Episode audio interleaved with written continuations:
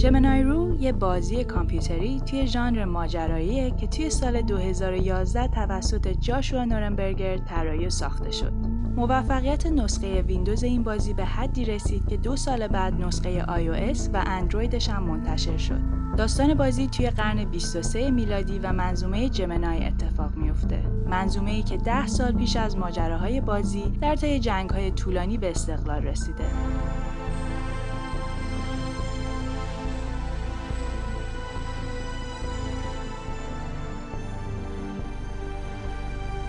بازی به طور موازی داستان دو کاراکتر رو روایت می‌کنه. ازرائیل اودین، خلافکار سابق و پلیس فعلی که به دنبال برادرش دنیل میگرده و یه زندانی فراری به اسم Delta Six که در مرکز ویژه تحت مراقبت قرار داره. احتمالا با این توضیح کوتاه بازی پرخرج با گرافیک سنگین تو ذهنتون شکل بگیره ولی در واقع Gemini Rue یه بازی مستقل با گرافیک دو بودیه که به سبک بازی های 8 اولیه ساخته شده. با این حال داستانگویی و طراحی مراحل اونقدر خلاقانه است که بازی رو تبدیل به یه تجربه لذت بخش کرده. فضای بازی در عین آینده نگری حال و هوای فیلم های نوار و علمی تخیلی نیمه دوم قرن 20 رو تدایی می‌کنه. بدون اینکه بخواد با هم تضاد و تداخلی داشته باشه. نحوه انتقال اطلاعات و دیالوگای پختگی خاصی داره که از طراح بازی که اون زمان 20 سالش بوده انتظار نمیره. شاید همین نکته هم بوده که باعث شده این بازی انقدر تو محافل مستقل و حتی غیر مستقل مورد استقبال قرار بگیره. مثلا وبسایت IGN امتیاز 9 از 10 رو بهش داده و برنده جوایزی از جمله بهترین بازی ماجرای سال از گیم سپای و USPC گیمر شده.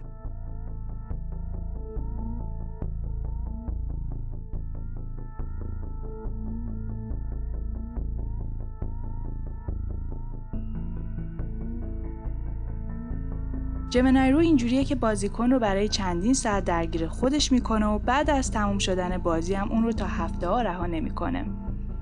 موسیقی فوق‌العاده نیتن آلن هم به خوبی لحظات پر از هیجان و تعلیق بازی رو همراهی می‌کنن تا یه تجربه بی‌نظیر رو برای مخاطباش بسازه. ولی در نهایت میشه گفت جادوی اصلی بازی توی فیلمنامه استادانش نهفته است. توی مصاحبه‌ای که قرار بشنوین جاشوا از کریستوفر نولان و دنی ویلنو به عنوان کارگردانای مورد علاقش اسم می‌بره. جالبه که ما مجبور شدیم به علت قرنطینه از خشایار برای بازی نقش جاشوا استفاده کنیم. ولی وقتی خشایار متن مصاحبه رو می‌خوند بیشتر و بیشتر با جوون این هفتهمون همزاد پنداری می‌کرد. نکته جالب اینه که خشایار هم خودش عاشق کارهای نولان و ویلنوه. در هر صورت شیوه روایت این بازی هم دقیقا نشون میده که نورنبرگر تا چه حد تحت تاثیر فیلم های این کارگردانا بوده.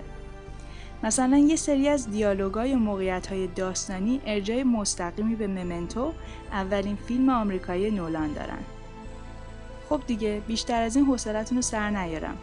می‌دونم که خیلی منتظر این مصاحبه بودید. پس بریم که ترجمه مصاحبه من با جاشوا نورنبرگر که توی تاریخ 16 مارچ 2020 به زبان انگلیسی انجام شده رو بشنویم.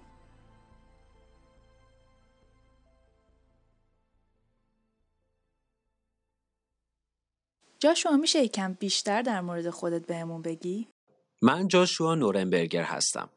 نمی‌دونم چقدر دقیق اطلاعات می‌خواین توی کالیفرنیا لس آنجلس به دنیا اومدم توی خانواده بزرگ 6 تا بچه ایم. خواهر و برادرای بزرگترم توی سالهای 1990 بود که به هم بازی های ویدیویی رو معرفی کردن.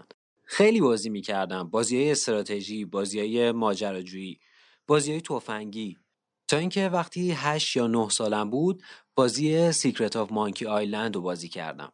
اون موقع بود که خواستم بازی طراحی کنم. اون زمان اینترنت داشتیم. آنلاین search کردم که چطوری میشه طراحی بازی کرد. و بعد تفریحی توی دوره دبستان راهنمایی خودم شروع کردم در آوردن که چطوری میشه طراحی کرد. و بعد شروع کردم که کد درست کردن و برنامه طراحی کردن و اینجور کارا. پس خیلی علاقه داشتی. آره خب قطعا. من خیلی تحت تاثیر و عاشق بازیایی بودم که بچگی بازی می‌کردم. دوست داشتم که همون حسی که اونا برای من به وجود آوردن و برای بقیه هم به وجود بیارم. یعنی کاملا خود طراحی بازی رو یاد گرفتی؟ آره میشه گفت تقریبا همش رو خودم یاد گرفتم. اما یه سری گروه ها و فروما بود و یه وبسایتی به اسم مسیج بورد. مثلا ردیت الان از همه چی بهش نزدیک تره ولی فکر می‌کنم همون گروه ها از همهشون بهتر بود. چون از بقیه رفیقات یاد می‌گیری. مقاله مختلف می‌خونی چیزای جدید می‌فهمی. یه مقاله از سازنده مانکی آیلند پیدا کردم در مورد ده تا قانونی که استفاده کرده بود تا بازی رو طراحی کنه. و خب از این چیزا برای خودم استفاده می‌کنم. تا داریم در مورد این چیزا صحبت می‌کنیم. بیا در مورد بازی که خودت طراحی کردی جمنای رو. یکم صحبت کنیم. ساختار داستان و کلا ایدش بی‌نظیره. چطوری بهش رسیدی؟ قبل از جمنای رو روی پروژه های کوچیک دیگه کار می‌کردم. جمینای رو در واقع مجموعه چیزایی بود که توی اون زمان دوستشون داشتم. از کتاب و فیلم گرفته تا شو و انیمیشن. خیلی بازی پورتال رو دوست داشتم. به علاوه فیلم های کلاسیک علمی تخیلی مثل بلیدرانر و شوی تلویزیونی ماسک. همه اینا داشتن یه کار جالبی می‌کردن. داستاناشون دنیایی که میساختن حقه که توی داستانگویی استفاده می‌کردن. مثلا لاس با فلش فوروارداش یا اتفاقایی که به عنوان یه تماشاچی انتظار یه چیزی رو داشتیم و یهو یه چیز دیگه اتفاق میافته. در واقع تحت تاثیر همه اینا بودم و از هر کدوم هم هر چیزی رو که ازشون دوست داشتم برداشتم. همه ایده هایی که داشتم به علاوه همه این تیکا رو با هم جمع کردم و داستانش رو در آوردم و خب یه سری ایده هایی هم خودم داشتم. مثل صحنه اول بازی ایده یه مرد مشکوکی تو کت بارونی که منتظر کسیه که دیر کرده و همیشه این که مثلا بارون بیاد توی اون صحنه رو توی ذهنم داشتم یا مثلا فرار از زندان از یه شهاب که توی یه صحابیه. و می‌خواستم ببینم چطوری می‌تونم از این ایده ها استفاده کنم. چقدر بامزه. با خشایار که صحبت می‌کردم به هم گفت که فکر می‌کنه از ممنتو ایده گرفتی. آره اونا یه سریاش هستن و ممنتو هم یکی از اونا بود. رفرنس هم دادم توی بازی بهش البته. کارگردان مورد علاقت کیه؟ کریستوفر نولان قطعا یکی از اوناست. ولی به نظرم زیاد به آدم فضا نمیده که چجوری بگم فضا نمیده که مخاطب خودش تخیل کنه. در واقع خیلی هدایتت می‌کنه که کجا بری و چی رو ببینی. با اینکه فیلماشو خیلی دوست دارم اما دنی ویلنو رو الان خیلی بیشتر ترجیح میدم. می‌دونی تو مقایسه با نولان ویلنو بهت فضا میده که نفس بکشی و خودت جای تصور کردن داشته باشی. فکر کنم دنی ویلنو کارگردان مورد علاقه باشه. توی این پروسه خانوادت حمایتت کردن؟ چون توی وقت اضافم بود به ساپورت مالی آنچنان احتیاج نداشتم. اما از لحاظ اینکه بازی رو امتحان کنن چرا؟ ولی نه زیاد به خاطر اینکه هی بازی رو بارها و بارها امتحان کردن خیلی می‌تونه اذیت کننده بشه. ولی از دوستان می‌خواستم که بازی رو امتحان کنن. میشه یکم در مورد پروسه خلاقیتت صحبت کنیم؟ بیشتر سوالم در مورد موانع و مشکلاتیه که توی طراحی بازی باشون روبرو میشی. در مورد جمنای رو می‌پرسی؟ نه کلی می‌پرسم. اوکی من در مورد جمنای رو رو میگم. بعد اگه سوالی مونده بود ازم بپرس. چون جمنای رو کاری بود که خودم از روی علاقه انجام دادم و استخدام نشده بودم که روش کار کنم. از لحاظ کاری هم تا کالج داشتم طراحی بازی رو یاد می‌گرفتم. و خب خیلی موقع پیش میومد که یه پروژه شروع می‌شد ولی هیچ موقع تموم نمی‌شد. خیلی هم این کارو کردم.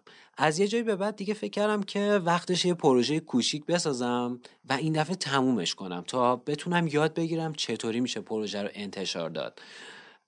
چون با اینکه کوچیک بود اما می‌تونست آمادم کنه که پروسه انتشار رو یاد بگیرم و به دنیا نشونش بدم. چرا که نه؟ به خاطر اینکه انتشار کردن یه برنامه یه مرحله بود که می‌تونستم به خودم بگم که یه برنامه کار دارم و از لحاظ فکری خودم رو برای پروژه بعدی هم آماده کنم. یکی از چالش های جمنای رو این بود که بعد خودم روی همه قسمتاش کار می‌کردم یعنی تنهایی. نمی‌خوام بگم قهرمانم یا خیلی خفنم اما پروسش هم اینطوری بود. می‌خواستم خودم همه کارشو انجام بدم و یاد بگیرم. در نتیجه نسبت به وقت و امکاناتی که داشتم باید می‌دیدم چطوری می‌تونم این کارو بکنم. می‌خواستم یه تجربه کامل برای خودم بسازم. برنامهم این بود که یه تصویری از محصولی که دارم و تو سریعترین حالت ممکن ارائه بدم. هسته بازی و طرحهایی که داشتم و با کار کردن فشرده و برنامه ریزی درآوردم. بعد بر مبنای این پایه بقیه کارا رو ساختم. به خاطر همین به خودم قول داده بودم که حتی اگه ایده جدیدی داشتم واردش نکنم که بتونم زودتر پروژه رو ببندم. چون باعث می‌شد پروژه یه هول یه لقمه بزرگتر از دهنم بشه و توانایی جمع کردنش رو خب نداشته باشم. این شروع برنامه ریزیم بود. بعدش دیگه کلی کار سخت و وقت گذاشتن بود دیگه. زمانایی می‌شد که دیگه نمی‌خواستم روش کار کنم و به تهش می‌رسیدم. برای همین روی چیزای دیگه کار می‌کردم. مثلا انیمیشن رو میساختم یا دیالوگ مینوشتم و کدگذاری می‌کردم. خب از یه طرف دیگه هم خودتو داری مجبور می‌کنی که چه بخوای چه نخوای روی یه چیزی کار کنی. این کاری بود که برای Gemini Rue انجام دادم و توی یه سال به یه ساختار prototype کلی که هیچی هم به نظر نمی اومد رسیدم. بعد از دو سال کار کردن روش بازی تموم شده بود اما امتحان نشده بود. مثلا کلی باگ داشت. برای همین تصمیم گرفتم با یه منتشر صحبت کنم یعنی Wadjet Eye Games تا اونا کاملا بازی رو تست کنن و یه دستی رو سر و روی برنامه بکشن تا یه تجربه تر و تمیزتری برای بازیکن رو به وجود بیارن. پس یعنی اگه روی کد گذاری گیر می‌کردی حواس خودتو با انیمیشن و چیزای دیگه پرت می‌کردی. آره این یکی از روشان بود. یعنی یه ساختار کلی از ایده داشتی و بعد روی جزئیات کار می‌کردی. آره یه ساختار اولیه. همه این ایدهایی که از لاست و بلید رانر داشتم و روی کاغذ می نوشتم و در واقع اول و آخر و راه کل بازی رو در می آوردم یعنی اینکه بازی چطوری جلو می‌خواد بره یا اینکه توی هر صحنه چه اتفاقایی میفته رو در می آوردم حالا نه همه جزئیاتش ها اما اینکه داستان از کجا به کجا میره رو می‌دونستم و نقشش رو از قبل کشیده بودم. یه ایده کلی داشتم و بعد روی جزئیات کار کردم.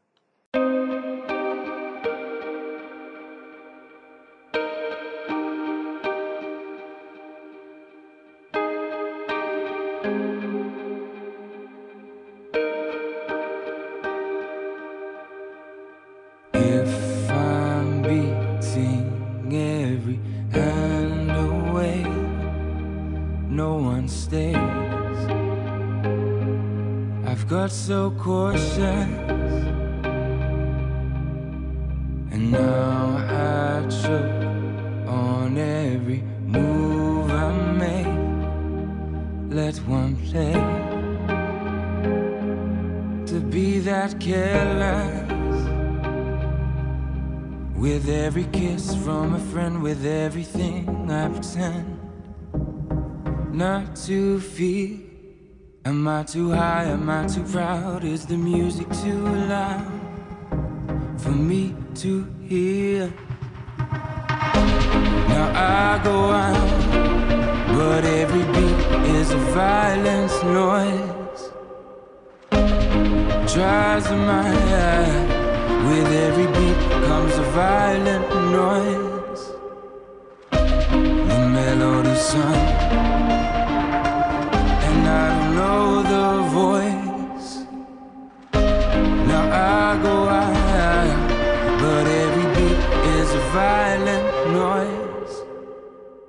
خشایار یه استودیوی جمع و جور به اسم 22 داره که توش پروژه مختلف ویدیوی گرافیکی انجام میده. اگه نیاز به خدماتی توی زمینه طراحی مثل طراحی پوستر، هویت بصری، محتوای سوشال، وبسایت، بنر یا حتی ویدیو، موشن گرافیک و مستند تبلیغاتی داشتید می‌تونید روی استودیوی 22 حساب کنید. خشار نزدیک به 8 ساله که توی تولید محتوای چند ای فعالیت می‌کنه و با شرکت های بزرگی هم همراهی کرده. تا 22 اردیبهشت می‌تونید با استفاده از کد تخفیف 30 درصدی پاسکال از خدمات متنوع این استودیو بهره شید. کافی از لینک زیر وارد کانال تلگراممون بشید و بهمون به message بدید. این فصل از پاسکال با حمایت وبسایت چطور تهیه شده؟ وبسایت چطور منتخب سه دوره متوالی بهترین سایت سبک زندگی جشنواره وب و موبایل ایران یه مجله آنلاین سبک زندگیه که با ارائه محتوای مفید و کاربردی از منابع معتبر سعی داره به مخاطبای فارسی زبان دنیای وب کمک کنه زندگی بهتری رو تجربه کنن وبسایت چطور تو موضوعات زیادی تولید محتوا می‌کنه که می‌تونن تو ابعاد مختلف زندگی به ما کمک کنن. برای مثال توسعه فردی، روانشناسی، روابط عاطفی و ازدواج، کسب و کار، گردشگری و مهاجرت، سلامتی و پزشکی، تناسب اندام و کلی چیزای دیگه. تیم تحریریه و تولید محتوای چطور از متخصصای برجسته محتوا، مترجما، ویراستارا و نویسنده ها تشکیل شده که سعی می‌کنن کاربردی ترین و معتبرترین مطالب رو در اختیار مخاطب قرار بدن. برای آشنایی بیشتر پیشنهاد می‌کنم که یه سری به وبسایتشون به آدرس چطور.com بزنید.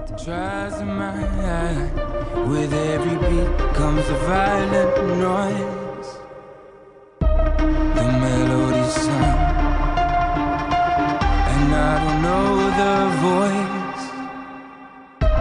Now I go out, but every beat is a violent noise.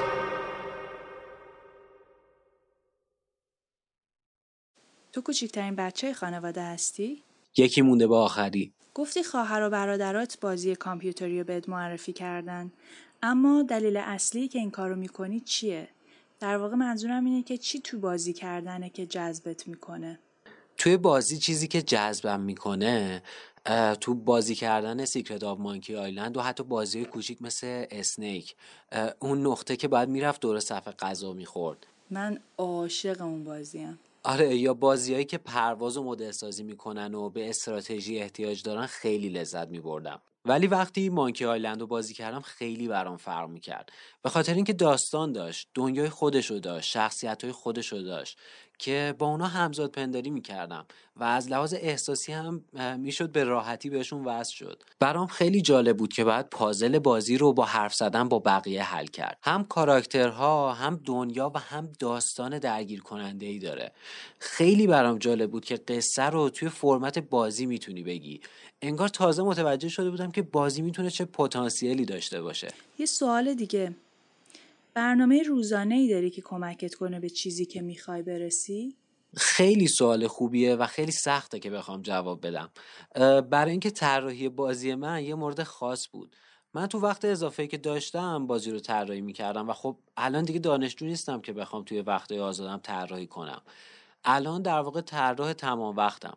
ولی جزئیات بیشتری هست که بخوای در موردش صحبت کنی؟ در واقع می‌خوام بدونم از چه شگردی برای اینکه هر روز روی کارت وقت بذاری استفاده می‌کردی. فکر کنم یکی از بزرگترین چیزها اینه که برای خودم زمان تحویل می‌ذارم. وقتی داشتم روی جمنای رو کار می‌کردم برای خودم یه ددلاین یه ماه تا دو ماه گذاشتم که از همه صحنه های طرحی بکشم تا بتونم توی بازی اصلی بذارم که به جای اینکه هی بخوام برم توی فتوشاپ و تمرکزم رو روی درست کردن پس زمینه بذارم راحت بتونم روی کدگذاری داستان اصلی تمرکز کنم. قبلتر گفتم که هی عوض می‌کردم می‌رفتم روی انیمیشن کار می‌کردم. ولی وقتی پروژه رو شروع کردم دیگه تصمیم گرفتم که اگه پس زمینه ها رو توی یه دوره تموم کنم بعدش می‌تونم روی کدگذاری و کارهای اصلی تمرکز کنم و کار رو یه جورایی جلو ببرم. یعنی کار رو با برنامه ریزی انجام بدی و بعد روی خط اسمبلی جلو ببری تا کامل انجام بشه. الان داری روی پروژه ای کار می‌کنی؟ برای خودم نه اما دارم کارم رو به عنوان یه طراح توی یه شرکتی شروع می‌کنم. تبریک میگم. یه شرکت طراحی بازی؟ کاری که دارم الان انجام میدم UI UX design ه که بیشتر توی تکنولوژی و نه فقط بازی کاربرد داره. یعنی در واقع وظیفه من ساختن یه سری تجربه برای مردمه. قدم بعدی چیه؟ ساختن تجربه های عالی برای مردم. بعد از ساختن جمنای رو تصمیم گرفتم که دیگه توی بازی نباشم که همه رو یه مقدار گیج کرد. ولی کاری که می‌خوام بعد از این انجام بدم نه اینکه بگم از طراحی بازی یا اون تجربه ها پشیمونم و نه اما می‌خوام که تجربه های دیجیتالی برای مردم درست کنم برای اپلیکیشن ها و برنامه های دیگه. بعد از جمنای رو تونستم برای طراحی تو شرکت ناسا کار کنم. چقدر عالی! تبریک میگم بازم. فکر می‌کنی که آینده تکنولوژی چیه؟ یعنی تا کجا می‌تونیم پیش بریم؟ با بازی توضیح میدم چون هنوز برام بازی ویدیویی خیلی جالبه و هنوزم ازش خبر دارم. مثلا بازیهایی که با کمک virtual reality یا همون VR ساخته شدن. یکی از پروژههایی که خیلی منتظرشم Half-Life Alyx ه که از پروژه های Half-Life game ه نمی‌دونم میشناسیش یا نه. نه نمی‌شناسم. یه سری بازی به اسم Half-Life ساختن. در واقع تجربه جدیدی که به عنوان بازی کننده مثلا تو می‌تونی ID داشته باشی. آخرین کارشون دوازده سال پیش بود و همه براشون سوال پیش اومده بود که برای چی دیگه بعد از اون کاری انجام ندادن. که خب یه قسمتیش به خاطر این بود که داشتن رو پروژه دیگه به اسم Steam کار می‌کردن. حوصلت رو با جواب بلند سر نبرم. چیزی که جالبه اینه که وقتی که تکنولوژی virtual reality در اومد قسمت Half-Life game رو دادن بیرون. و چیزی که شگفت زدم می‌کنه اینه که فکر می‌کنم از اون شرکت های خیلی بزرگی نیستن که هر سال یه بازی بتونن بدن بیرون. خیلی بازی های هنری با طراحیهایی که بودجه خیلی زیاد می‌خواد می‌سازن و بیرون میدن. برای همین به نظرم احساس نکردن که بعد بازی جدید Half-Life game رو بدن بیرون چون تکنولوژی جدیدی نبوده که بخوان به بازیکنها بدن. در واقع چیز جدیدی نبوده که بخوان ارائه بدن. وقتی ویدیو در مورد Half-Life game می‌بینم به عنوان کسی که هنوز game بازی می‌کنه خیلی برام جالبه چون می‌دونم یه بازی به زودی بیرون میاد که قرار تجربه دست اولی رو بهم بده که قبلا توی تکنولوژی نبوده. وقتی می‌بینم که یه سری آدم مثلا تو Valve Corporation وقتی تکنولوژی جدید میاد ازش استفاده می‌کنن و راه های جدیدی پیدا می‌کنن که تجربه های جدید برای بازیکنها به وجود بیارن به وجدم میاره. خیلی جالبه. جاشوا خیلی خوب شد که باید صحبت کردم. دوست داری چیزی اضافه کنی؟ آره خب راستش سوالی که همه ازم می‌پرسن اینه که چرا من دیگه بازی طراحی نکردم؟ و جوابش اینه که اگه از لحاظ مثبتش رو بخوام بگیرم و اگه طراح بازی داره الان به این گوش میده به نظر من نباید خودتو محدود بکنی که حالا چون این رشته رو یا این محدوده کاری رو انتخاب کردی حالا باید تا آخرش هم همین باشی. می‌تونی چیزهای دیگر رو امتحان کنی. و هر چیزی که بهش علاقه داری می‌تونه تبدیل بشه به کاری که می‌خوای انجام بدی. ولی آره فکر می‌کنم که جمنای رو یه تجربه بود که فقط یه بار اتفاق افتاد.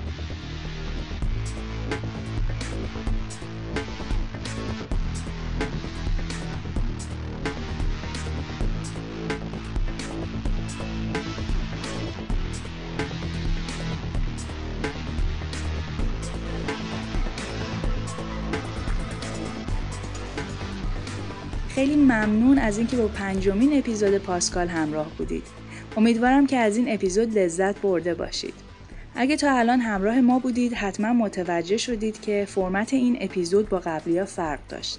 ما این دفعه موفق شدیم با جوان مورد نظرمون مصاحبه کنیم و به نظرمون خیلی جذاب میومد که به همین صورت هم بهتون معرفیش کنیم. تمام حقوق موسیقی های استفاده شده در این قسمت به سازندگان این آثار تعلق داره که می‌تونید لیست کاملش رو روی وبسایتمون ببینید. اطلاعات تکمیلی هر قسمت و همینطور راه های ارتباطی و حمایتی ما هم روی وبسایت با آدرس pascalpodcast.ir موجوده. ضمنا داریم روی وبسایت یه دیوار حامیان درست می‌کنیم که اگه به ما از طریق حامی باش کمک کنید اسمتون روی اون دیوار حک میشه. پس یه سری به لینکی که توی توضیحات اپیزود هست بزنید. پاسکال پروژه مستقل از من کیمیا هندی و خشایر رحیمیه و به هیچ نهاد، سازمان و یا شرکت دولتی یا خصوصی در هیچ جای دنیا وابسته نیست. این پادکست کاملا رایگانه و همیشه هم میمونه ولی برای تامین هزینه های تولید ما نیازمند کمک شما هستیم. بزرگترین کمک شما شنوندای عزیز برای ما به اشتراک گذاری پادکست با دوستاتونه و البته بیان آزادانه نظرتون با ما در سوشال میدیا. پس هشتگ پاسکال یادتون نره. همینطور اگه کسب و کاری دارید که دوست دارید به طیف وسیع مخاطبای ما معرفی بشه می‌تونید برای دریافت اطلاعات تکمیلی و جزئیات بحث‌های اسپانسری به ما ایمیل بزنید. ایمیل ما sponsors